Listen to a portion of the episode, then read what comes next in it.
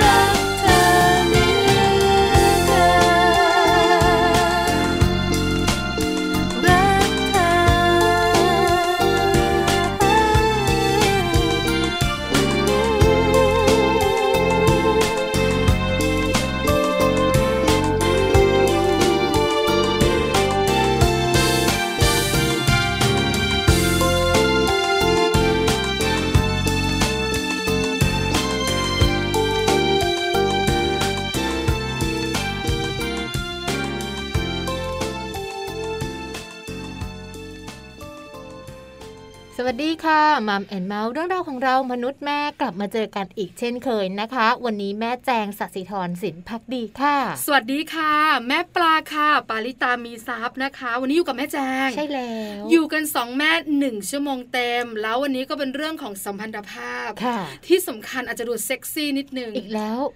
แม่แจงจะเงียบหรือจะพูดเยอะ อันนี้ดิฉันเดาไม่ออกนะ ไม่ต้องเดาแต่ดิฉันบอกเลยค่ะดิฉันพูดเยอะแน่นอนค่ะเออมันต้องมีสักคนนึงแหละค่ะ ต้องนำแบบว่าเรื่องราวมาถ่ายทอดให้คุณพ่อคุณแม่ได้ฟัง คือที่พูดแบบนี้นะคะ เพราะว่าบางเรื่องเนี่ย แม่ปลาก็รู้ไม่เยอะ แม่ปลาใช้ประสบการณ์จริงล้วนๆเลยค่ะแม่แจงจะมีประสบการณ์มากกว่านะไม่คะจริงอะแต่ถ้าเป็นเรื่องแบบเซ็กซี่เซ็กซี่หน่อยนะคะแม่ปลาเองบอกตรงนะค่ะก็ไม่ได้มีประสบการณ์เยอะหรอกอืมคิดและจินตนาการเอาเองอืเอมอเป็นนะเชื่คะอ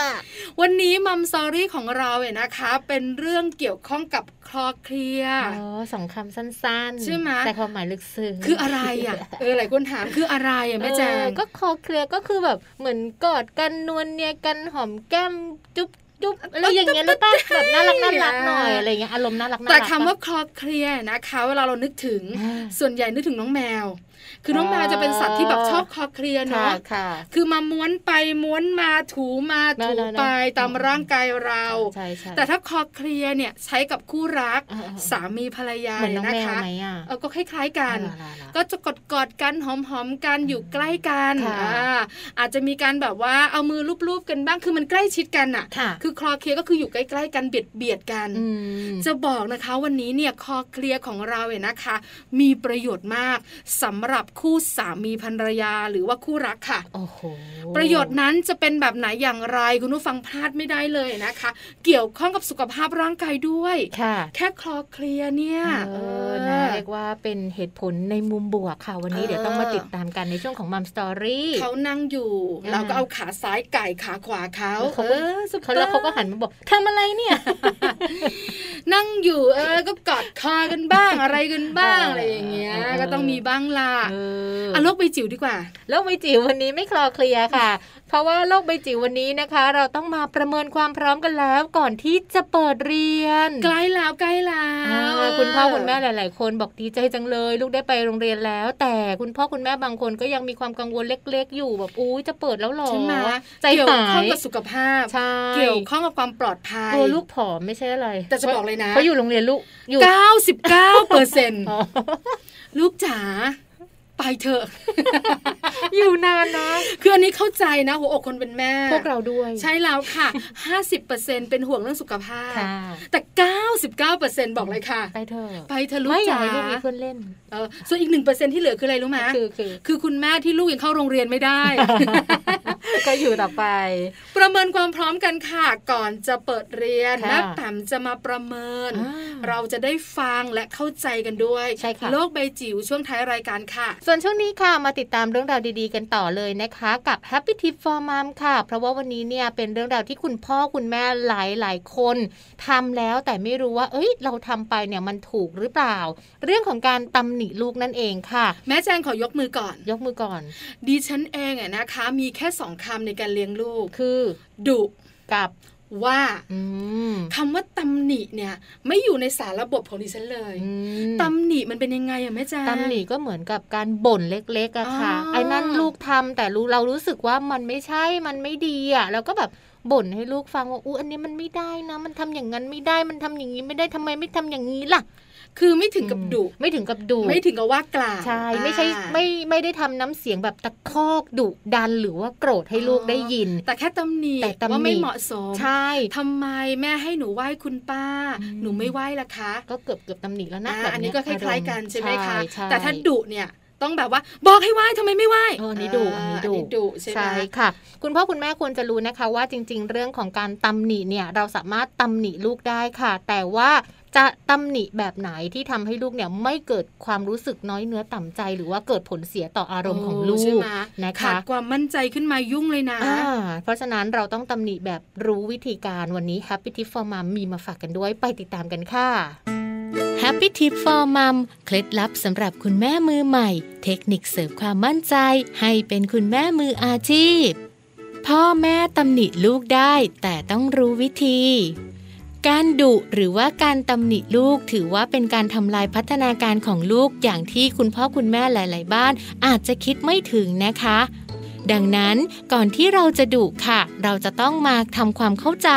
ต้องมีการปรับเปลี่ยนทัศนคติ เพื่อที่เราจะสามารถเลี้ยงลูกให้เติบโตได้เป็นเด็กที่ดีแล้วก็มีคุณภาพนะคะคำพูดของคุณพ่อหรือว่าคุณแม่ค่ะ จริง ๆ แล้วถือว่าเป็นคำพูดที่ศักดิ์สิทธิ์นะคะ ที่เมื่อพูดออกไปลูกๆได้ฟังแล้ว บางทีเขาอาจจะเชื่อตามสิ่งที่คุณพ่อคุณแม่พูดก็ได้ค่ะ อย่างเช่น หากคุณพ่อคุณแม่บ้านไหนนะคะ ชอบดุลูกว่าลูกเป็นเด็กขี้เกียจลูกก็จะจำลงสมองไปเลยค่ะว่าเขาเป็นเด็กขี้เกียจแล้วเขาก็จะกลายเป็นเด็กขี้เกียจแบบนั้นจริง ๆนะคะ โดยคุณพ่อคุณแม่นะคะอาจจะต้องมาเรียนรู้เทคนิควิธีการด้วยการเรียนรู้จิตใจของตัวเองก่อนค่ะ สิ่งแรกนั่นก็คือคุณพ่อคุณแม่อาจจะต้องทำใจให้เป็นกลางนะคะ แล้วก็ยอมรับว่าลูกย่อมทำผิดพลาดได้เป็นเรื่องปกติ แล้วก็เป็นเรื่องธรรมดาค่ะ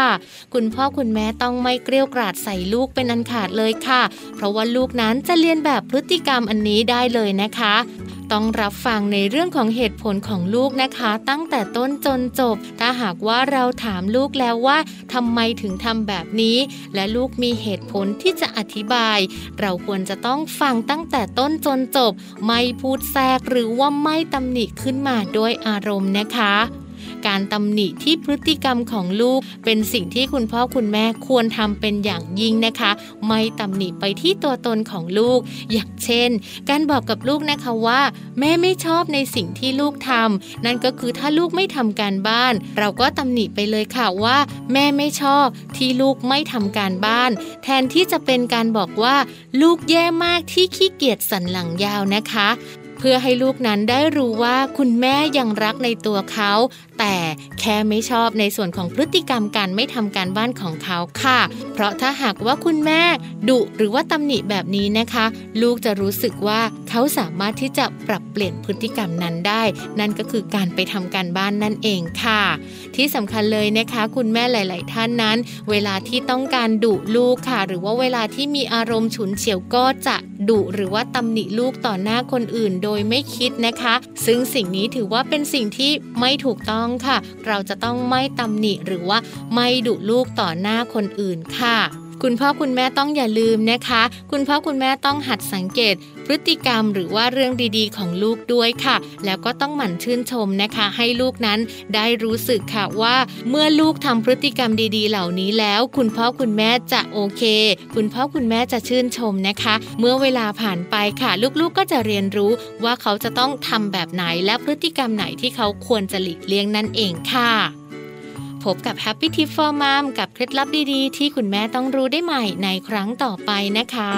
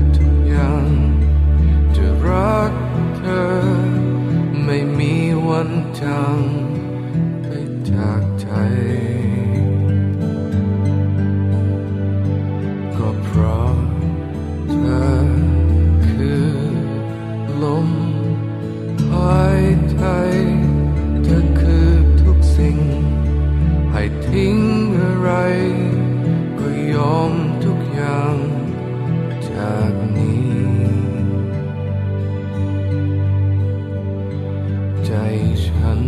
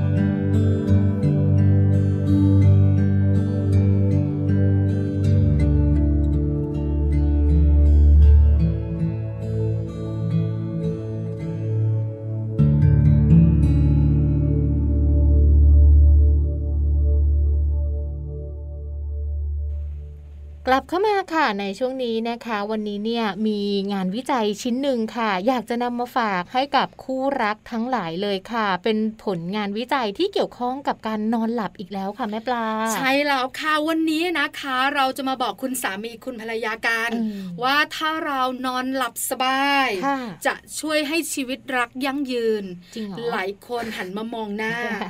หลายคนหันมามองวิทยุเออจริงเหรือเอออยากรู้เหมือนกันนะ ดิฉันเองเนี่ยนะคะเห็นข่าวนี้อืมต้องอ่านยาวค่ะๆหลังจากนั้นต้องนำมาฝากคุณผู้ฟังด้วยค่ะเพราะข้อมูลน่าสนใจค่ะ แค่เรานอนหลับสบายค่ะเราจะมีความรักที่ดีจริงเหรออืมมันจะเป็นไปได้ไหม ดูท่าทางแล้วไม่น่าจะเกี่ยวข้องกัน การนอนที่แบบว่ายาวๆ หลับสบายเนี่ย น่าจะเกี่ยวข้องกับสุขภาพด้วยแหละ ใช่ไหมอืมไม่น่าเกี่ยวข้องกับความรู้สึกที่จะรักสามีหรือภรรยามากขึ้นนะคุณผู้ฟังที่รู้สึกเหมือนดิฉัน สงสัยเหมือนดิฉัน ฟังดีต้องมาติดตามกันเลยนะ กับเรื่องของผลงานการวิจัยค่ะเป็นงานวิจัยของนักจิตวิทยานะคะ จากสหรัฐอเมริกานู่นเลยค่ะ เขาทำการติดตามสำรวจคู่รักนะคะ ที่มีอายุ 18ถึง56 ปีจำนวนถึง 60 คู่ค่ะ ที่เกี่ยวข้องกับเรื่องของชั่วโมงการนอนนะคะ แล้วก็การเห็นคุณค่าในความสัมพันธ์ระหว่างกันของคนทั้งสองๆคือการนอนเนี่ยนะคะจะนอนกี่ชั่วโมงก็ตามแต่อืมผลงานวิจัยอะนะคะ บอกว่ามันสัมพันธ์กับความสัมพันธ์ของคนสองคนค่ะโดยให้คนรักเนี่ยนะคะ บันทึกอ่ ว่าวันนี้นอนกี่ชั่วโมงอ่าแล้วก็มาคุยกันซิว่าคุณนอนน้อยฉันนอนเยอะ แล้วก็มาร่วมกันแก้ปัญหาค่ะเชื่อไหมผลปรากฏออกมา อึ้งทึ่งกันหมดเลยอะนะคะ เพราะว่าคู่รักที่เขามีชั่วโมงการนอนที่เหมาะสมนั้น จะแก้ไขปัญหาต่างๆ ที่ได้รับมอบหมายได้ดีกว่าคู่ที่มีชั่วโมงการนอนเพียงน้อยนิดค่ะ ไม่น่าเชื่อเนาะอืมคืออาจจะเกี่ยวข้องกับเรื่องของสมอง พักผ่อนเพียงพออารมณ์แจ่มใสด้วยหรือเปล่า พอมีเรื่องการแก้ปัญหาที่ต้องช่วยกันค่ะทั้งคู่นอนสบายอ่าก็ช่วยกันเต็มที่ค่ะในขณะที่อีกหนึ่งคู่เนี่ยนะคะนอนน้อยค่ะคือนอนน้อยนะคะหงุดหงิดอยู่แล้วอารมณ์เสียง่ายอยู่แล้ว แล้วก็รู้สึกงัวงเงียอยู่แล้วค่ะให้มาแก้ปัญหาร่วมกันอีกอืมอีกคนก็นึกไม่ออก อีกคนก็นึกไม่ได้ค่ะทะเลาะกัน เออนะ อาจจะเป็นเรื่องของการนอนก็ได้ค่ะ แต่ยังมีอีกส่วนหนึ่งนะคะของสมุดบันทึกเรื่องของชั่วโมงการนอนของคู่รักกลุ่มนี้ค่ะเขายังบันทึกด้วยนะคะว่าพวกเขานั้นรู้สึกดีกับคู่รักของตนอย่างไร และรู้สึกโชคดีเพียงไหนที่ได้เขาหรือเธอมาเป็นคู่ชีวิตค่ะ ไม่น่าเชื่ออมน่าสนใจจังเลยอะการนอนหลับพักผ่อนไม่เพียงพอนะคะทำให้คู่รักเห็นแก่ตัวค่ะที่สำคัญเนี่ยนะคะ เมื่อถึงจุดหนึ่งเนี่ยนะก็จะเกิดการทะเลาะกันเกิดขึ้นด้วยค่ะอืมมีการยกตัวอย่างจากคณะวิจัยบอกว่า คุณสามีคุณภรรยาที่มีเจ้าตัวน้อยอะนะคะ พอถึงเวลาคุณสามีนอนหลับสบายเชียค่ะคุณภรรยาต้องลุกขึ้นมาดูลูก ในแต่ละคืนในหลายครั้งค่ะ พอเช้ามานะ คุณสามีก็ถามคุณภรรยา คุณภรรยาก็ทำหน้าบึ้งตึงอารมณ์เสียมคือบ่งบอกได้อย่างหนึ่งก็คือ คุณนอนหลับสบายไม่ช่วยฉันโอ้จริงฉันเหนื่อยมากเลยนี่คุณเห็นกับตัวนะเนี่ยอ่าแล้วก็นำไปสู่การทะเลาะเบาะแหวงค่ะค่ะนะคะ ชีวิตคู่ที่ดีนอกจากจะประกอบขึ้นจากการนอนหลับที่เพียงพอแล้วนะคะ การกล่าวขอบคุณซึ่งกันและกันในทุกๆ ครั้งที่มีการช่วยเหลือค่ะ ก็จะทำให้เรื่องเล็กๆ น้อยๆนะคะ สามารถที่จะผ่านพ้นไปได้ แล้วก็กระชับความสัมพันธ์ได้ดีอีกด้วยละค่ะ แล้วก็ทำให้เห็นนะคะว่าเราให้ความสำคัญกับคู่รักของเราด้วยอืมการขอบคุณเนี่ยค่ะแล้วนอกเหนือจากนั้นอีกค่ะ คุณผู้ฟังหลายท่านถามต่อเออแม่แจงแม่ปลาคุยกันมาหลับสบายนอนหลับเพียงพออมมันกี่ชั่วโมงค่ะเอออยากรู้เหมือนกันต้อง 8 ชั่วโมงไหม9 ชั่วโมงหรือ 10 ชั่วโมง ถ้าเป็นแบบนั้นแย่เลย วันหนึ่งเนี่ยนะคะ 7 ชั่วโมงยังนอนไม่ถึงไม่ถึงฟังก่อนฟังก่อนนะคะ ถ้าเป็นผู้ใหญ่นะคะวัยเราเนี่ยเฉลี่ยแล้วคืนละ 5 ชั่วโมงค่ะ ก็ถือว่าเป็นการพักผ่อนที่เพียงพอนะคะ ร่างกายได้ฟื้นฟูสิ่งต่างๆ ค่ะ แล้วก็เวลาตื่นขึ้นมานุก็จะแจ่มใสนะคะ จิตใจแจ่มใสร่างกายก็จะแข็งแรงด้วย ใช่แล้วละค่ะ 5 ชั่วโมงในที่นี้หมายถึงหลับยาวนะอ่าๆต่อเนื่องกันไม่5ต้ชั่อวงโมหลับหลับงตื่นตื่นๆเนาะใช่ไหมหลับมาแล้วเข้าห้องน้ำอันนี้ค่ะไม่นับนะค่ะหลับหลับตื่นตื่นสะดุ้งเอ้ยตายแล้วมีขาพิฆาตมาพาดคออะไรอย่างเงี้ยลูกนั่นเอง ก็ทำให้เราหลับไม่สบายนะคะค่ะแต่ถ้าหลับสบายจริง ๆ ก็คือ 5 ชั่วโมงต่อเนื่องกันอืมอันนนี้เพียงพอแล้วสำหรับร่างกายของเราค่ะ นี่ก็คือผลงานวิจัยนะคะที่เกี่ยวข้องกับความสำคัญของการนอนหลับค่ะ เพราะว่าการนอนหลับนั้นจะช่วยให้ชีวิตรักนั้น ยืนยาวได้อีกด้วยนำมาฝากกันค่ะคุณผู้ฟังที่เป็นคุณแม่คุณภรรยาที่เมื่อสักครู่ตาโตค่ะสงสัยหลายเรื่อง ตอนนี้เอาก็ร้องอ๋อเลเอยอร้องอ๋อไม่พอกระจ่างเข้าใจแล้วค่ะคืนนี้ชวนคุณสามีนอนหลับพักผ่อนให้สบายแต่หัวค่ำเออนะคะ จะมีกิจกรรมอะไรไม่ว่ากันอืมขอให้ต่อเนื่อง 5 ชั่วโมงเนี่ยนะคะ ติดกันในการนอนหลับค่ะอันเนี้ยสบายเลย ตื่นมาแจ่มใสสุขภาพดีค่ะ พักกันสักครู่หนึ่งดีกว่านะคะ แล้วเดี๋ยวช่วงหน้าค่ะ ช่วงของมัมสตอรี่วันนี้เนี่ยมีเหตุผลดีๆ มาฝากกันด้วยนะคะสำหรับคู่ไหนที่ชื่นชอบการคลอเคลียร์ค่ะ โอ้โห เสียงเซ็กซี่ทีเดียวคอเคลียร์อ่าพักกันค่ะเดี๋ยวกลับมาค่ะ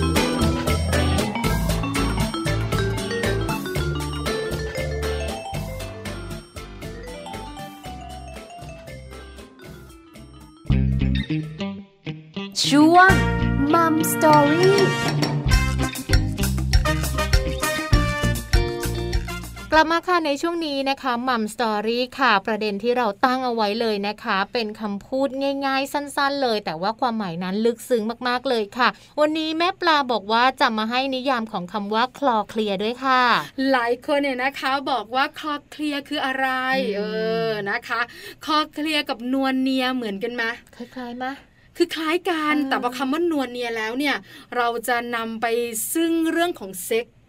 ใช่ไหมเพราะคำว่านัวเนียเนี่ยนึกถึงแมวอ่าคือนัวเนียเนี่ยนึกถึงเซ็กซ์ฮะแต่คลอเคลียร์เนี่ยนึกถึงแมวค่ะคือคลอเคลียร์มันดูน่ารักอะอืมคืออยู่ใกล้ๆเออเออเอาร่างกายของเราไปถูๆไถๆกันบ้างเอาหัวซุกอกบ้างค่ะอะไรประมาณนี้นะคะเขาไม่ยกแขนโอบก็ยกแขนมาโอบเองมอยู่ใกล้ๆปุตไตปุตไตเออ อะไรประมาณเนี้ยเนี่ยคือคลอเคลียร์ค่ะจริง ๆ แล้วคลอเคลียร์หรือนัวเนียในชีวิตคู่เนี่ย ไม่ต่างกันมากค่ะแม่แจงค่ะคล้ายๆกันอืมที่สำคัญได้ประโยชน์เหมือนกันด้วยค่ะประโยชน์จากการคลอเคลียร์จากการนวลเนียของคู่รักเนี่ยนะคะน่าสนใจ ส่งผลในเรื่องของภูมิต้านทานอืมส่งผลในเรื่องของสุขภาพแข็งแรง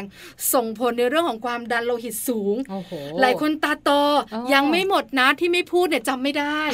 มันเยอะจริงอ่าๆเออค่ะน่าสนใจ วันนี้เราก็เลยหยิบยกเหตุผลดีๆ เลยนะคะ ของการคลอเคลียร์นวลเนียกันของคู่รักค่ะ เพราะฉะนั้นคู่รักคู่ไหนที่นวลเนียหรือว่าคลอเคลียร์กันบ่อยๆ เนี่ย ยิ้มได้เลยนะอ๋อเป็นผลดี แค่ดิฉันเอาศีรษะไปพิงไหลโดนดันหัวออกเดันหัวออก ใช้คำว่าดันได้ไหมอะดันได้มันแรงเชียวแต่มีหลาย ๆ คู่นะคะ คลอเคลียร์นัวเนียกันเหมือนกับเพิ่งแต่งงานกันโอ้ใหม่น่ารักเชียวๆน่ารักเชียวค่ะเห็นแล้วเออดูดีจังเลยอะอ่าอยากเป็นแบบนั้นค่ะเพราะว่าวันนี้นะคะนอกเหนือจากอิจฉาเขาแล้วค่ะยังรู้ค่ะว่าการคลอเคลียร์กันนัวเนียเนี่ยมันได้ประโยชน์ค่ะ งั้นเรามารู้ถึงประโยชน์ข้อแรกกันเลยดีกว่าค่ะ นั่นก็คือช่วยเพิ่มภูมิต้านทานค่ะแม่ปลา ภูมิต้านทานในร่างกายของเราสำคัญไหมแม่แจงสำคัญสิคะสำคัญที่สุดเลยนะคะ ต้านทานเชื้อโรคต่างๆ เข้าสู่ร่างกายอืมส่วนใหญ่พวกเราจะรู้กันค่ะรับประทานอาหารที่มีประโยชน์อืมออกกำลังกายฮึบฮึยฮึบเป็นนะคะ ร่างกายแข็งแรงมีภูมิต้านทาน แต่ไม่รู้นะว่าคลอเคลียร์นวลเนียเนี่ยจะเพิ่มภูมิต้านทานได้ด้วย แบบไหนอย่างไรคะแม่แจงเพราะว่าอ้างอิงได้เลยค่ะ จากผลงานวิจัยชิ้นหนึ่งนะคะ เขาระบุว่าการกอดกันบ่อยๆ จะช่วยลดความตึงเครียดที่เป็นสาเหตุของความเจ็บป่วยได้ค่ะ และคนที่ได้รับอ้อมกอดบ่อยๆ ก็จะมีอาการป่วยที่น้อยลงด้วย ที่สำคัญไปกว่านั้นเนี่ยนะคะ คนไหนที่ป่วยค่ะก็จะฟื้นตัวเร็วอ่ามีแต่เรื่องดีๆ มากอดหน่อยมากอดหน่อยใช่ไหมกอดกันหน่อยดีไหมเฮ้เออชอบเพลงนี้ ไม่เคยรู้นะ ว่าการกอดการคลอเคลียร์กันนวลเนียส่งผลดีขนาดนี้อืมครั้งหน้าค่ะ เอาศีรษะไปซุกไหลเขาผลักแรงจะไม่ออกก็จะเข้าไปใหม่เขาเรียกใส่ใส่ใส่ใส่เข้าไปไหมเออใช่ไหมเอาใส่ใส่ใส่หลับตาปีไว้ก่อนนะคะอ่าแม่แจงแนะนำเดี๋ยวเย็นนี้ทำเลย นี่แค่ประโยชน์ข้อแรกนะคะ มาดูประโยชน์ข้อต่อไปเลยดีกว่าค่ะ แม่ปลา ข้อนี้เนี่ยดีมากๆเลยนะคะ เพราะว่าช่วยลดความหวาดกลัวลงไปได้ค่ะ ความหวาดกลัวในที่นี้หมายถึงอะไร คุณแม่หลายคนอยากรู้ค่ะให้แม่แจงเล่าให้ฟังต่อดีกว่าค่ะ เพราะว่ามีนักวิจัยนะคะ เขาทำการทดลองคู่รักที่เผชิญกับสถานการณ์ที่น่าตกใจพร้อม ๆ กันค่ะ เมื่อฝ่ายหญิงเนี่ยเขารู้สึกตกใจมากในตอนแรกเลย อาจจะโดนล้วงกระเป๋าโอ้วิ่งราวประมาณนั้นเออใช่ไหมตกใจตกนะใจตกใจค่ะแต่เมื่อได้กอดหรือว่าจับมือกับฝ่ายชายแล้ว ความหวาดกลัวหรือว่าความวิตกกังวลของฝ่ายหญิงนั้น ลดลงในทันทีค่ะไม่น่าเชื่อโอ้พลังแห่งการกอดนั่นแหละ การกอดเนี่ยแหละเขาบอกว่า เป็นพลังอีกอย่างหนึ่งเลยนะคะ แล้วก็เวลาที่เราต้องเผชิญกับอะไรต่างๆ ที่รุนแรงร้ายแรงเนี่ย บางทีแค่การกอดหรือว่าการโอบเบาๆ ก็หายกลัวได้ หายตื่นเต้นได้เหมือนเอกันอนะคะทำให้เราเชื่อมั่นมากยิ่งขึ้น ไม่หวาดกลัวต่ออุปสรรคแล้วค่ะหลายคนเนี่ยนะคะไปสมัครงานอืมๆๆแล้วก็ตื่นเต้นอืมจะเจอกับอะไรบ้างก็ไม่รู้ค่ะก่อนจะไปก็กอดคุณสามีสักหน่อยเออมหรือบางทีไป present งานอะกับลูกค้าต่างประเทศแบบเนี้ยบางทีมันก็เครียดกังวลนะหรอก็กอดกอดๆกันบ้าง เออ หอมหอมๆกันหน่อย พลังมาเขามี moment นี้กันด้วยเหรอคะ มีสิอ๋อเหรอเหรอเหรอไม่เคย present งานเหรอ ก็ไม่เคยกอดอะ จริงป้าอ๋อถึงว่างานไม่เคยผ่านเลยอะแซวเล่นแซวเล่นนะคะ นี่ก็คือข้อที่สองค่ะ ลดความหวาดกลัวค่ะ มาดูเรื่องของสุขภาพกันบ้างดีกว่านะคะ ประโยชน์ข้อนี้เนี่ยช่วยลดในเรื่องราวของความดันโลหิต ซึ่งดีต่อสุขภาพด้วยนะใช่คะไหมเส้นสมองแตกอ๋อเลือดในสมองออกมาอืมไม่ดีเลยแม่แจ๊น่ากลัวเชียวออน่ากลัวไหมนะคะคือดิฉันเป็นคนพูดอะไรก็ตามแต่มันหน้าตาเห็นภาพน่ากลัวเชียวนะคะ ผู้คนเกือบหนึ่งในห้านะคะ ในวัยผู้ใหญ่ค่ะ ก็จะมีปัญหาเรื่องของความดันโลหิตสูงใช่ไหมคะ ซึ่งนอกจากไปพบแพทย์แล้วค่ะ ทางออกที่ดีที่สุด นั่นก็คือเรื่องของการกอดกันนั่นแหละค่ะแม่ปลาทำไมล่ะคะ การกอดทำให้ความดันโลหิตลดลงได้เหรอ จริง คุณหมอก็บอกอย่างนั้นนะคะ เพราะว่ามันจะทำให้ระดับออกซิโตซินในร่างกายนั้นเพิ่มมากขึ้นค่ะ แล้วก็ช่วยลดอัตราการเต้นของหัวใจ ความดันโลหิตให้ลงมาอยู่ในระดับที่สมดุลได้ด้วยค่ะอ๋อเออหัวใจเต้นปกติอืมความดันโลหิตก็อยู่ในระดับปคงกที่ติคงที่ไม่ปิดปาดใช่ใช่ใช่เดี๋ยวเส้นเลือดในสมองแตกยุ่งเลยเออปวดหัวเวียนหัวเมื่อไหรกอดคนรักค่ะค่ะ ก็จะได้มีเรื่องของความดันโลหิตลดลงมาได้เออเออน่าสนใจปนะระโยชน์ที่ดีต่อสุขภาพ ไม่อยักก็รู้เนี่ยนะคะ ดิฉันว่าแล้วเชียว พักนี้ปวดหัวบ่อย ไม่ได้กอดเไม่ได้กอดนี่เอง เดี๋ยวกลับไปกอดทั้งคืนเลยอ่ามาดูประโยชน์ข้อนี้บ้างเผื่อว่าแม่ปลาจะนำไปใช้ได้ แล้วก็ค่ะจะรู้สึกภูมิใจในตัวเองขึ้นมานิดนึงจะบอกเลยนะคะ คุณแม่ขาคุณภรรยาขาฟังให้ดีการคลอเคลียร์กันนวลเนียนะคะ ส่งผลในเรื่องของ ของความรู้สึกเซ็กซี่ แล้วก็ทำไมต้องหยุดอะมั่นใจในตัวเอง เขาพูดถึงเซ็กซี่ทีไรนะแม่แจงของเราเนี่ยนะคะ ต้องหยุดทุกทีเอาเลเวยลาพูดเซ็กซี่มันไม่เซ็กซี่ไงอ่ามันต้องเซ็กซี่เออทำให้รู้สึกเซ็กซี่นะคะ แล้วก็ทำให้คุณผู้หญิงเนี่ยมั่นใจในตัวเองด้วยค่ะดิฉันงงนะทำไมอะมันเกี่ยวอะไรอะเกี่ยวดิคือคลอเคลียร์นวลเนียแล้วเซ็กซี่แล้วมั่นใจในตัวเองเนี่ยเกี่ยวเลยนะคะ เพราะว่าการกอดหรือว่าการนัวเนียกับคนรักเนี่ยแหละค่ะ จะทำให้คุณผู้หญิงนะคะ รู้สึกมั่นใจในตัวเองค่ะ และยังเป็นการเพิ่มการหลั่งโดพามีนอีกด้วยนะคะ ซึ่งเจ้าโดพามีนเนี่ยแหละค่ะ จะช่วยเพิ่มอารมณ์รักให้ร้อนแรงมากขึ้นค่ะ เข้าใจแล้วเออพอมีคำว่าเซ็กซี่ผสมคำว่าร้อนแรงดิฉัน get เลยอะอ๋ออ่าก็คือแบบร้อนแรงค่ะอยากจะมีอารมณ์รักมากขึ้นอืมคุณผู้หญิงก็เลยดูเย้ายวนและเซ็กซี่ค่ะนอกจากนี้ผลงานวิจัยระบุเพิ่มเติมนะ บอกว่าคู่รักที่กอดนวลเนียกันหลังจากที่มีเซ็กแล้วเนี่ยนะคะ จะมีความพึงพอใจในชีวิตคู่มากขึ้นด้วยค่ะน่าสนใจอืมเพราะส่วนใหญ่แล้วเนี่ยนะคะ เราคู่สามีภรรยา พอมีลูกแล้วค่ะการที่เราจะมีเรื่องบนเตียงเนี่ย ก็เป็นเรื่องธรรมชาติอ่าแต่ปัญหาก็คือเราต้องแยกเร็วค่ะเพราะอะไรคุณแม่หลายท่านกังวลลูกจะตื่น ถึงลูกจะอยู่อีกห้องหนึ่งก็ต้องไปดูแลค่ะก็ทำให้แบบนวลเนียกอดกันเนี่ยนะคะ ไม่บ่อยแล้วก็น้อยลงค่ะเพราะฉะนั้นเนี่ยนะคะ คุณแม่ขาคุณพ่อขาวันไหนก็ตามแต่ที่เราจะมีเรื่องบนเตียงอืมเราก็เคลียร์ลูกๆให้ชัดเจน อยู่ให้ถูกที่ถูกเวลาค่ะจะได้มีเวลากอดกันนวลเนียกันความสุขในชีวิตคู่จะได้เพิ่มมากขึ้นนะคะ ก็ต่อเนื่องเลยค่ะ จากประโยชน์ข้อที่แล้วนะคะ ประโยชน์ในข้อนี้เนี่ยเรื่องของการกอดกันการนวลเนียกันนะคะ มันช่วยเพิ่มความผูกพันให้มากขึ้นด้วยละค่ะ อันนี้เชื่อนะ ใช่ใช่เพราะส่วนใหญ่แล้วเนี่ยนะคะถ้ากอดกันน้อยอืมความสัมพันธ์ก็ธรรมดาธรรมมันดาดูเหินห่างไปด้วยเนาะใช่ไหมแต่ถ้าไม่กอดกันเลยอืมมีปัญหาแน่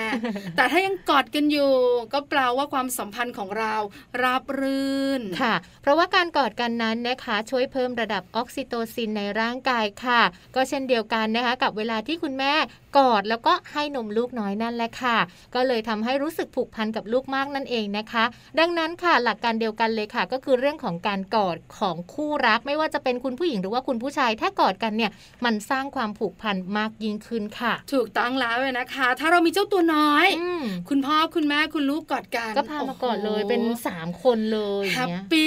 สุดๆเขาเรียกกอดกันกลมเออใช่ไหม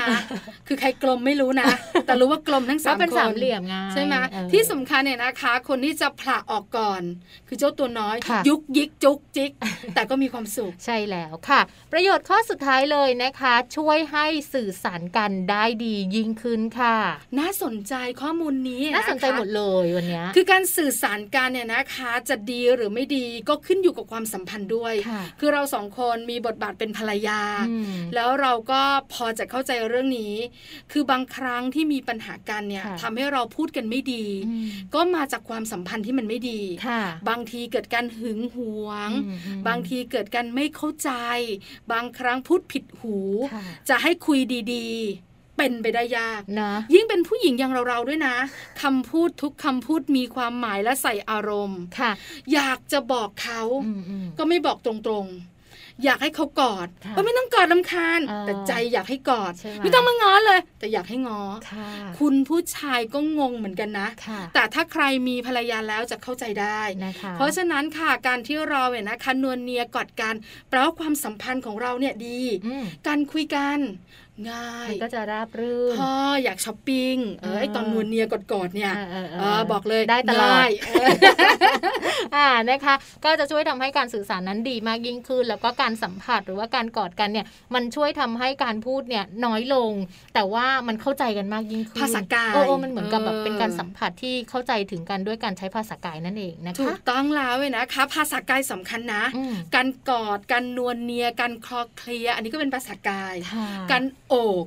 ใช่ไหมคะอืมการมองตาค่ะบางทีไม่ต้องพูดนะ การหอมกันจุ๊บอื มันก็เป็นภาษากายอย่างหนึ่งที่บอกเราว่ารักนะค่ะเป็นห่วงอืมเออดูแลตัวเองนะจ๊ะอะไรแบบนี้นะคะค่ะก็ส่งผลดีต่อความสัมพันธ์และการสื่อสารการพูดคุยกันด้วยค่ะ มีข้อดีทั้งหมดเลยนะคะ 6 ข้อลองดูค่ะ วันนี้กลับไปใช้กันที่บ้านได้เลยนะคะ ต้องบอกนะว่าคุณภรรยาหลายท่านพูดคำว่าโอ้ my โอ้ god my god ไม่น่าเชื่อ แค่นวลเนียคอเคลียร์เนี่ยหรอค่ะแต่พอแต่งงานมานานแล้วเว้ยนะคะ บรรยากาศแบบนี้ในบ้านมันเนี่ยหายไปเออเนาะคือมันหายไปในบางบ้านค่ะมันจางๆในบางบ้าน มันมีเยอะในบางบ้านอืมอยากให้ทุกบ้านที่ฟังรายการอยู่มีบรรยากาศแบบนี้ค่ะนัวเนียคลอเคลียร์กันเนี่ยนะคะ แต่บอกนิดนึงถ้าลูกยังเล็กค่ะ บทบังสายตาลูกบ้างเออเพราะเด็กๆส่วนใหญ่แม่จางก็จะมาแทรกกลางค่ะห่วงแม่เอออืมไม่ให้พ่อกอดค่ะเดี๋ยวนี้นะคะลูกชายยังนอนตรงกลางอยู่เลยบ้านดิฉันน่ะ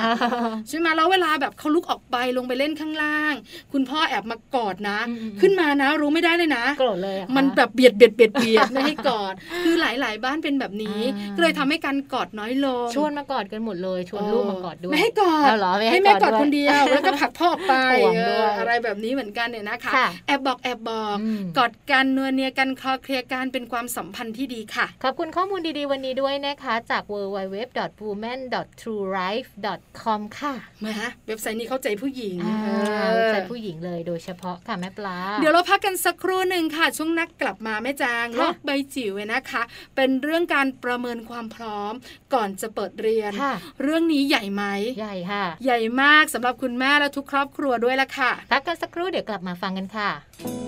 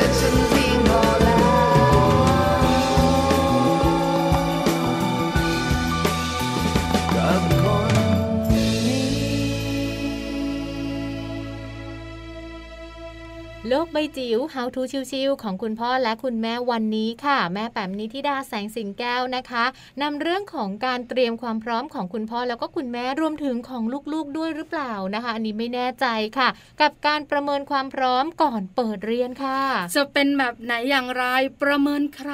ค่ะ ประเมินคุณพ่อประเมินคุณแม่ ประเมินเจ้าตัวน้อยอืมหลายคนคงอยากรู้ ไม่รอช้าแล้วแม่ปลากับแม่แจงสัญญาไม่พูดแล้วละค่ะ ไปติดตามกับแม่แปมกันเลยค่ะ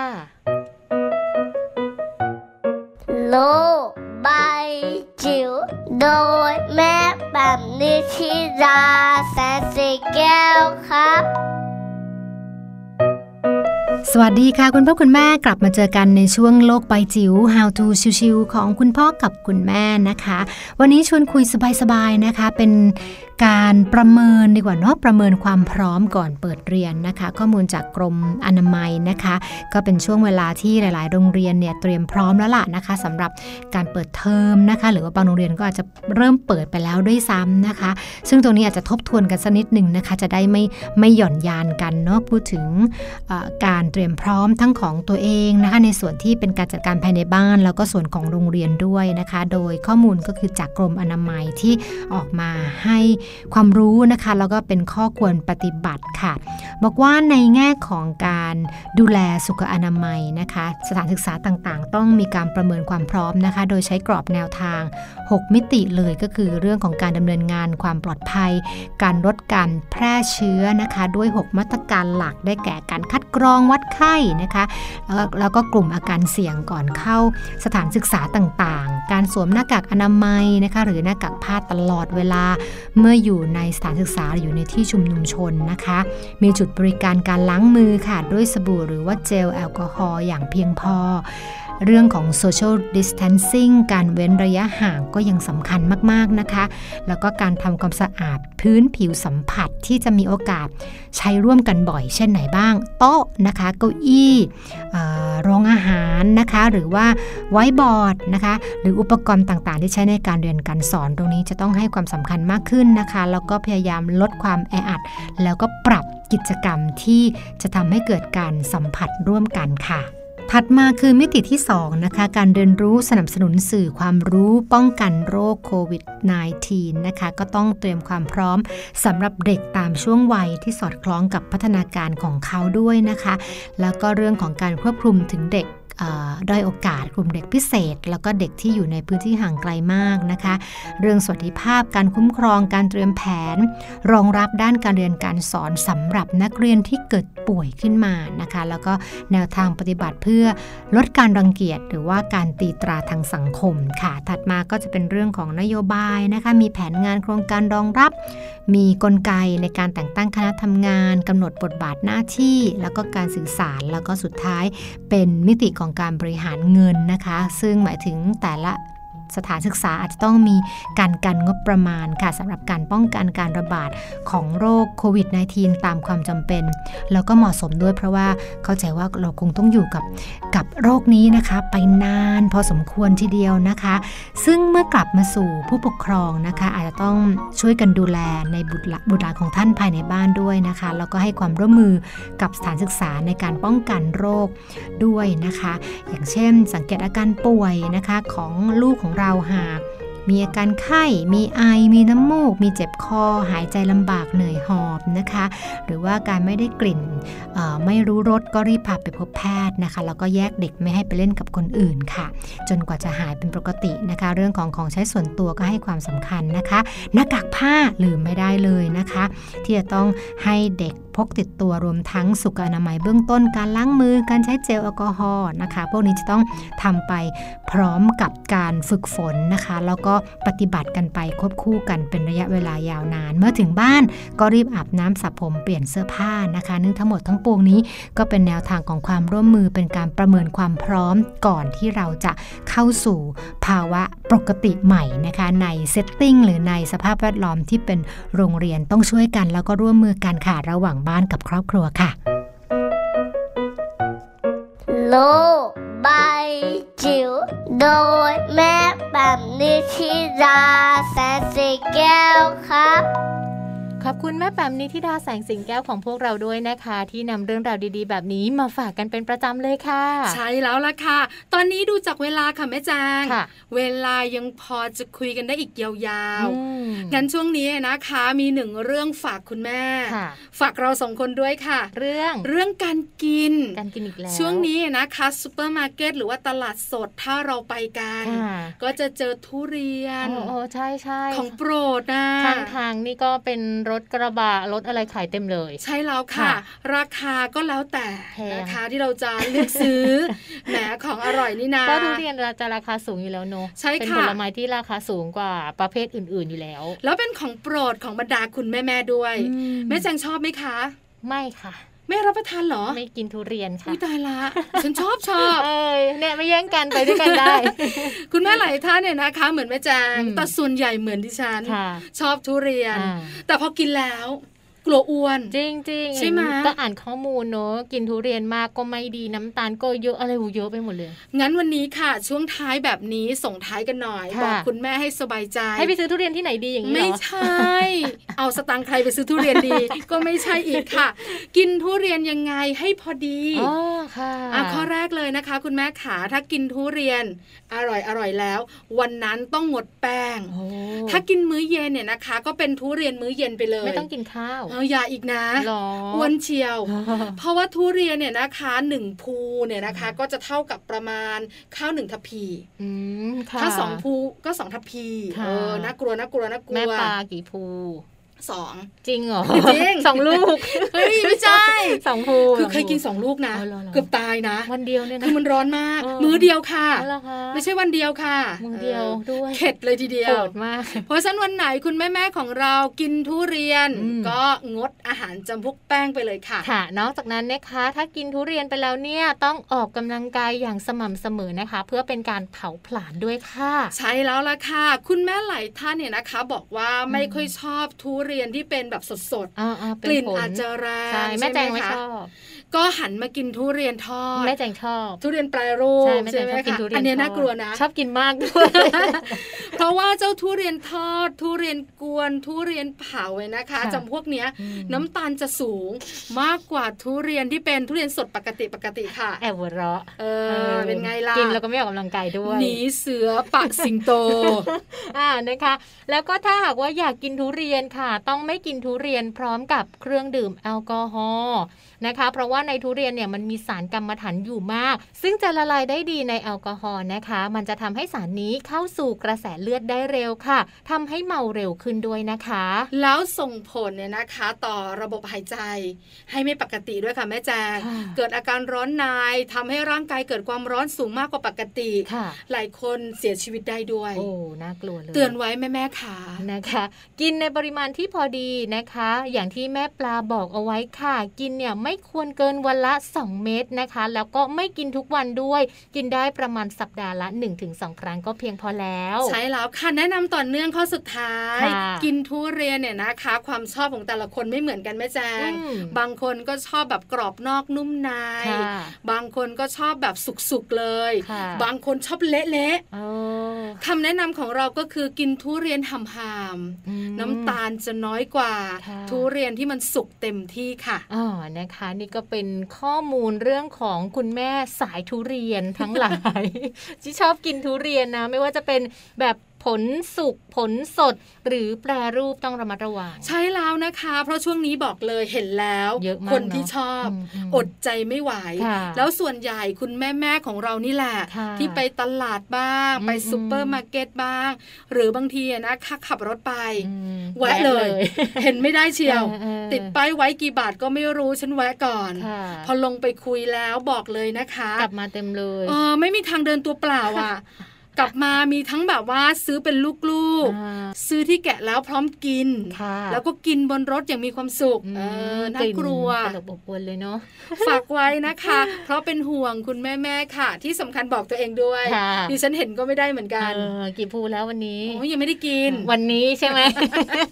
อ่านะคะ เป็นข้อมูลดีๆ ที่วันนี้นำมาฝากกันทิ้งท้ายในวันนี้ของมัมแอนเมาส์ค่ะมัมแอนเมาส์เรื่องราวของเรามนุษย์แม่หนึ่งชั่วโมงเต็มค่ะๆเวลาใกล้หมดจริง ๆ แล้วเนี่ยนะคะ แม่แจงกับแม่ปลาอืมวันนี้เนี่ยมีความสุขนะค่ะได้ความรู้ได้ประโยชน์ แล้วก็บอกกล่าวสิ่งดีๆ ให้คุณผู้ฟังด้วยค่ะคุณผู้ฟังหลายท่านก็ชอบนะอ่าคือวันที่เกี่ยวข้องกับสัมพันธภาพเนี่ยถ้ามีคุณหมอมาคุยค่ะก็ได้ประโยชน์อีกหนึ่งรูปแบบใช่แต่ถ้าเราสองคนคุยให้ฟัง ไม่ค่อยมีประโยชน์หรอกค่ะแต่เหมือนแม่แม่ๆเมาส์กันนะเออบางทีเนี่ยนะคะสังเกตถ้าไปแอบแบบเอาหูไปแนบตอบแบบมาแบบว่าอึ้งเลย